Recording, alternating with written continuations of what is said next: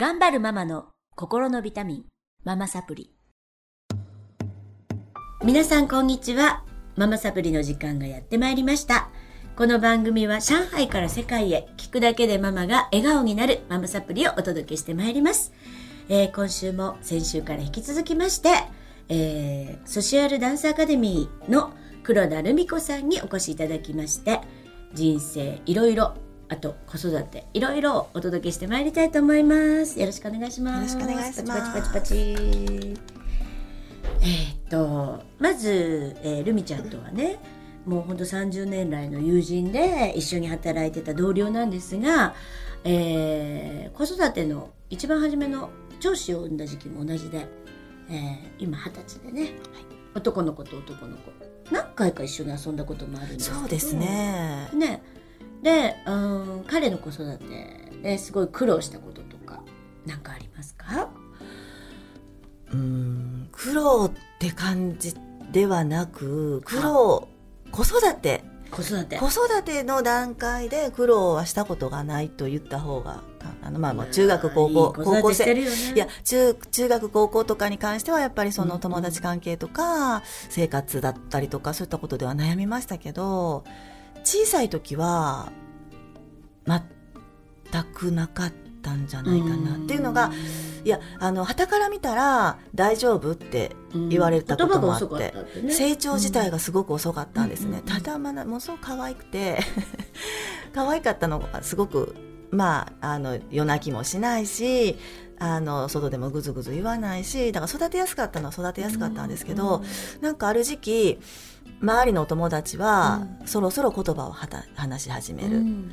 あのお友達の名前を呼び始める、うん、なのにうちの子はずっと「うんうん」とか 言ってたね。で、うん、あの下の子の名前が「あの萌え」って言うんですけど「うん」しか言えない。へえかわいい、ね、でもお友達はみんな「萌えちゃん」って呼ぶでもそれに対してあの近所のお母さんとかが「あの大丈夫?」ってあの下くっついてないかしらとか、うん、あの そうで言われたんですけど、うん、私はえってその、うん、彼の言葉が遅れてるっていう、まうんうん、自覚というかそのうち喋るでしょうって思っていたので、彼が発する何語かわからないものを楽しんでたというか、うん、それを理解できる自分に寄ってたっていうか。うん。変な自信が根拠のない自信が、ね、根拠のない自信ですね。下の子が寝返りしないのもあの電話でね知り合いから「萌ちゃん寝返りした?」って定期的に。言う人いるよね。いるんですよ「あまだです」歩いたとかね。そう喋ったって。だから。そういうのは全然気にしなかったのそうですよね。だなので、なんかそれを楽しんでまあ楽しんでっていうかまあ普通だと思って過ごしていたのでただ本当にあの気にしてるお母さんはたくさんいらっしゃったし、そば、か子のねあの身長がどうだとか体重がどうだとか必ずその母子手帳に平均値っていうのが載ってるのですごくそれに左右される、うん、うん、検診行くたんびにそれで一喜一憂する、うん、うん、私それはそんなに大事なことかなっていう、うん、あくまでも平均値、一体何人の計算してんだっていう。そのうちの一人は目の前にいる我が子だから、うん、それに左右されてしまうのはすごく、ちょっとか、うん、無駄かなっていうふうな感じはずっとありましたね。お母さんが心配するとやっぱりその波動って子供に移ると思うんですよね。で、うん、何が移るかってやっぱり、えー、自分は認められていない、うん、ダメなんだっていう否定の形で入っちゃう、うん、子供のその潜在意識の中に入っちゃうのでうんとすごくこうそれをやってるお母さんとか、まあ、私もやってたことがありますけどあのすごくね意味がないことだなって思います。で私も、えー、次男ねうんひらがなが書けなかったし漢字が3年生でも0点とか、うん、なんか奇妙な漢字作ってきて 変と作りとなんかぐちゃぐちゃにあのマッチングさせた奇妙な漢字を作ってきたりこう学習障害かなって思ったこともあるんですけど、うん、全然気にならないのはうんそのルミちゃんがねさっき言ってた好きだったんだよね。うん。なんとね本当に子供と相性が良かったというか、うんうんうんうん。全然何が問題なんですか、うん。っていう、ね、多動症って診断されましたけどうちの子はうね、ん。で療育勧められたけど行かなかったの。あなんか根拠のない自信があって多動症じゃありませんけどっていう、まあ、多動症だったかもしれないなって今思うんですけどね。本当に車にひかれたこともあるしね川に落ちたこともあるしお昼寝中脱走したこともあるしちょっと怪我あったのかもしれないもしかしたら。ー。うんうんでも私にとっては、うん、ずーっと見てて問題ないと思ってたので、それがすごい大事かな。お母さんの自信ですよね。そこをちょっと陰りがあると否定につながるうん。かなって思いませんか、うんねえ。だからよく言ってるのはお母さんはうちの子専門家なので、うん。他の誰と比べるでもない、うん。その子の特徴を一番知ってるのはお母さんなので、うん。育児書とか、うん。母子手帳の平均値とかじゃないんですよ。そうですよね。ね。って思う。うん。そのお母さんが大丈夫っうん。て言ってあげると、うん。一番安心するだろうし、うん。ただあの今息子二十歳ですけど家の掃除っていうか整理してたらいい母親になるためにみたいな本が出てきて 読んでたんやっていう。やっぱりね、そう言いながらね、言いながら気になるけど、そうそう。そしたら息子がところで「ね、なんかごめん」って。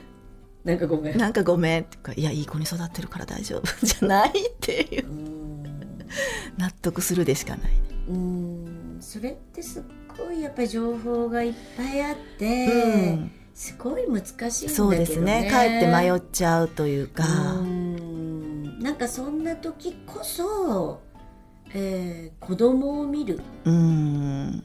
育児書を見るとか情報番組を聞くとかじゃなくてそうですね。本当にその子を見てたらなんかこう答えが出てくるんじゃないかな、うんうんうんそのさっきの。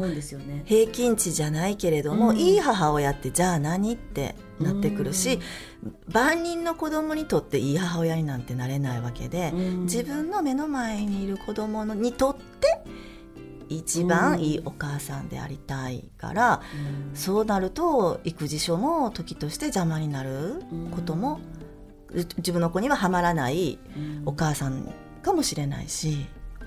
そう。だから本当に見合うっていうことですよね。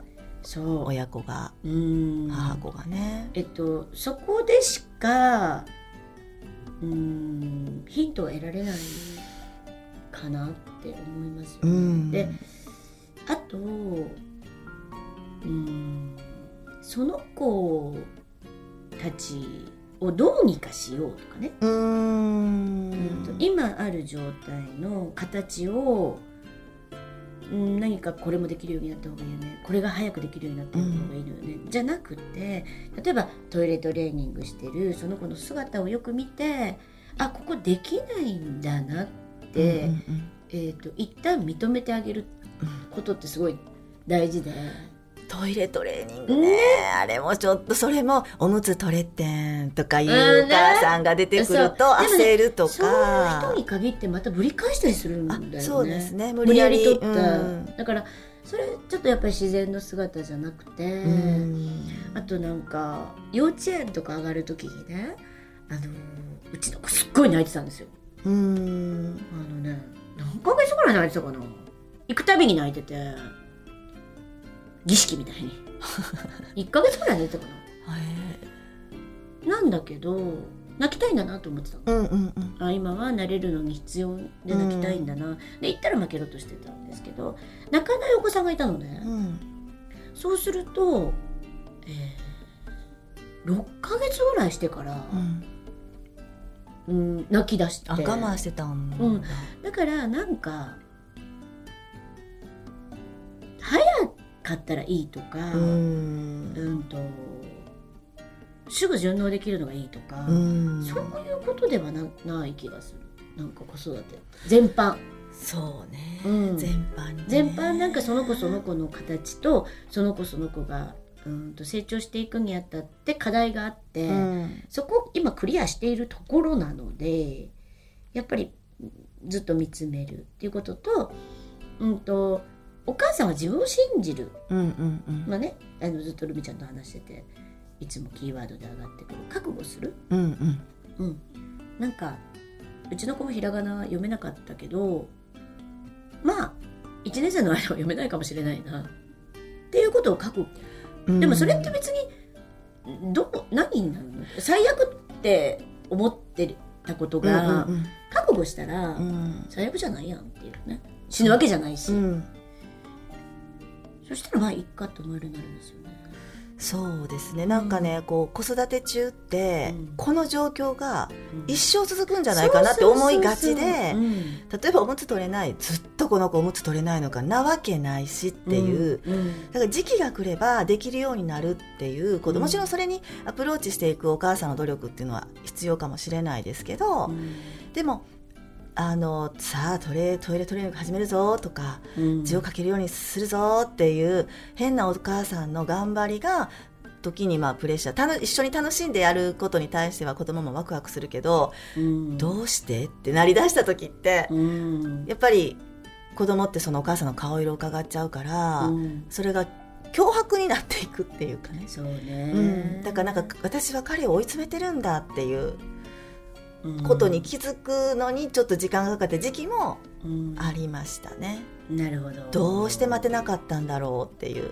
そうだね、うん。まあでもその繰り返しだよね、うん、そうそうそう。で本当になんかまあ偉そうなこと言ってますけど私も形が認められなかった子供もいるので3人の中でね、うんで形がみ認められなかった性質うんだから自分が嫌な部分っていうのはやっぱ認められないわけですよ、うん。それは形は変えようとするわけです。それはまあどの子にもある、うんうんだけど、うん、都合がいいことはいいよいいよ。そうそうそうそうそう。手放しなんだけど、うん。自分がなんか嫌いだったり都合が悪いことは変えようとする。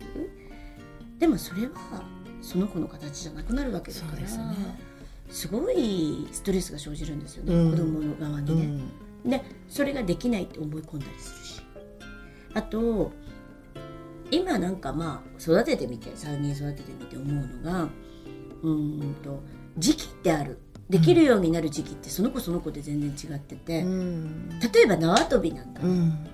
本当に全神経回路つながってないとできないんですよ。うんできない運動なんですって。うん。なんだけどそのシナプスっていう全神経がつながる速度って全然個人差があるだからつながってない時にやらされたってできないんだよ。なるほどね。でもめっちゃやらすのみんな。だってみんなできてるから。うん。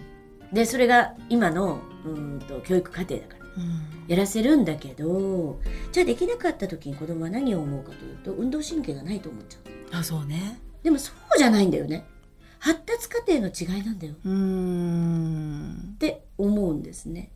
だからうん今のやっぱりお子さんの形をよく見てあげることとやっぱりうちの子専門家かな？そうですね。うん。このその子供の自分の子供のペースにちょっと寄り添ってあげるっていう、うん。ちょっとそれはいろんなママ友達の中で生きているお母さんにとってはうん。勇気がいることだと思うんですけど、うちの子はこうなんですって10人いるママ友の前で言って言うっていうのもちょっとなかなかの勇気がいるかとは思うんだけど、うん、なんか好き嫌いとかも成長過程ってなんか聞いたことがあって。人参が食べれないピーマンが食べれないっていうのは、ピーマンを美味しいって思えるうん。成長過程にないんですって。おー。まあそれが精神面白い。でねどこあのそれはどっかで食べれるようになるからね。っていうことなんですって。必要ないからね変に無理やり食べさせるることによってそれが嫌な思い出になって、その成長過程とは違ったあのイメージで嫌い食べれなくなっちゃう。その方がなんかこう後々の影響が大きい気がうする、ん。だからそれもいつかピーマンは食べれるようになるんだなとか。うん。うん。なんかそうなんだな。今はピーマンを受け入れられないんだな。でいいうんと思うんですけど、やっぱり他の声がいっぱい入ってきちゃうね、そうそうそう。お行儀が悪いだとか、うん。っていうことになってくるとその結局じゃあ誰の建前って言ったら建前というかこうお母さんのなんていうのかなそれって。自己満足、ね、そう。うん。だからちょっとこう自分都合で小さい時にあのしつけてきたなっていう部分はちょっとありますね。うん、まあ、ます。ね。ね。まあ、そこに反省も含めてですけど、ね、いや本当にあのなのでまあうんお母さんのうん心の底から心のうん中から湧き上がってくる根拠のない自信、うん、ああやっぱりこの子かわいいな。喋れないけど。ひらがな読めないけど、うん、漢字できないけど、うん、っていうね。あのー、なんかそこに理由はないんですよ、あの子供が好きっていうことに理由はないんですよ、ただの愛なの、そこにあるのは。存在への愛なのでそこをやっぱりそんな時こそ思い出して難しいんですけど、で他の声はいらないので、えー、元気で生きてくれてて、うん、毎日ちょっとずつでも成長してて、うん、いいんじゃないって思えたらいいよねねみんなね、笑顔がね、たくさんあってね、うんお母さんが一番の味方だもんねそうそうでもねやっぱり悩んでる人にとっては本当に深刻な悩みだと思うのでまあちょっとでも、あの私たち子育て終わった人からのあのエールになったらね嬉しいなと思います。はい、ということで、えーと、来週もまた、えー、子育てのお話をさせていただきたいと思います。今週はこの辺で終わりにしたいと思います。ありがとうございました。ありがとうございました。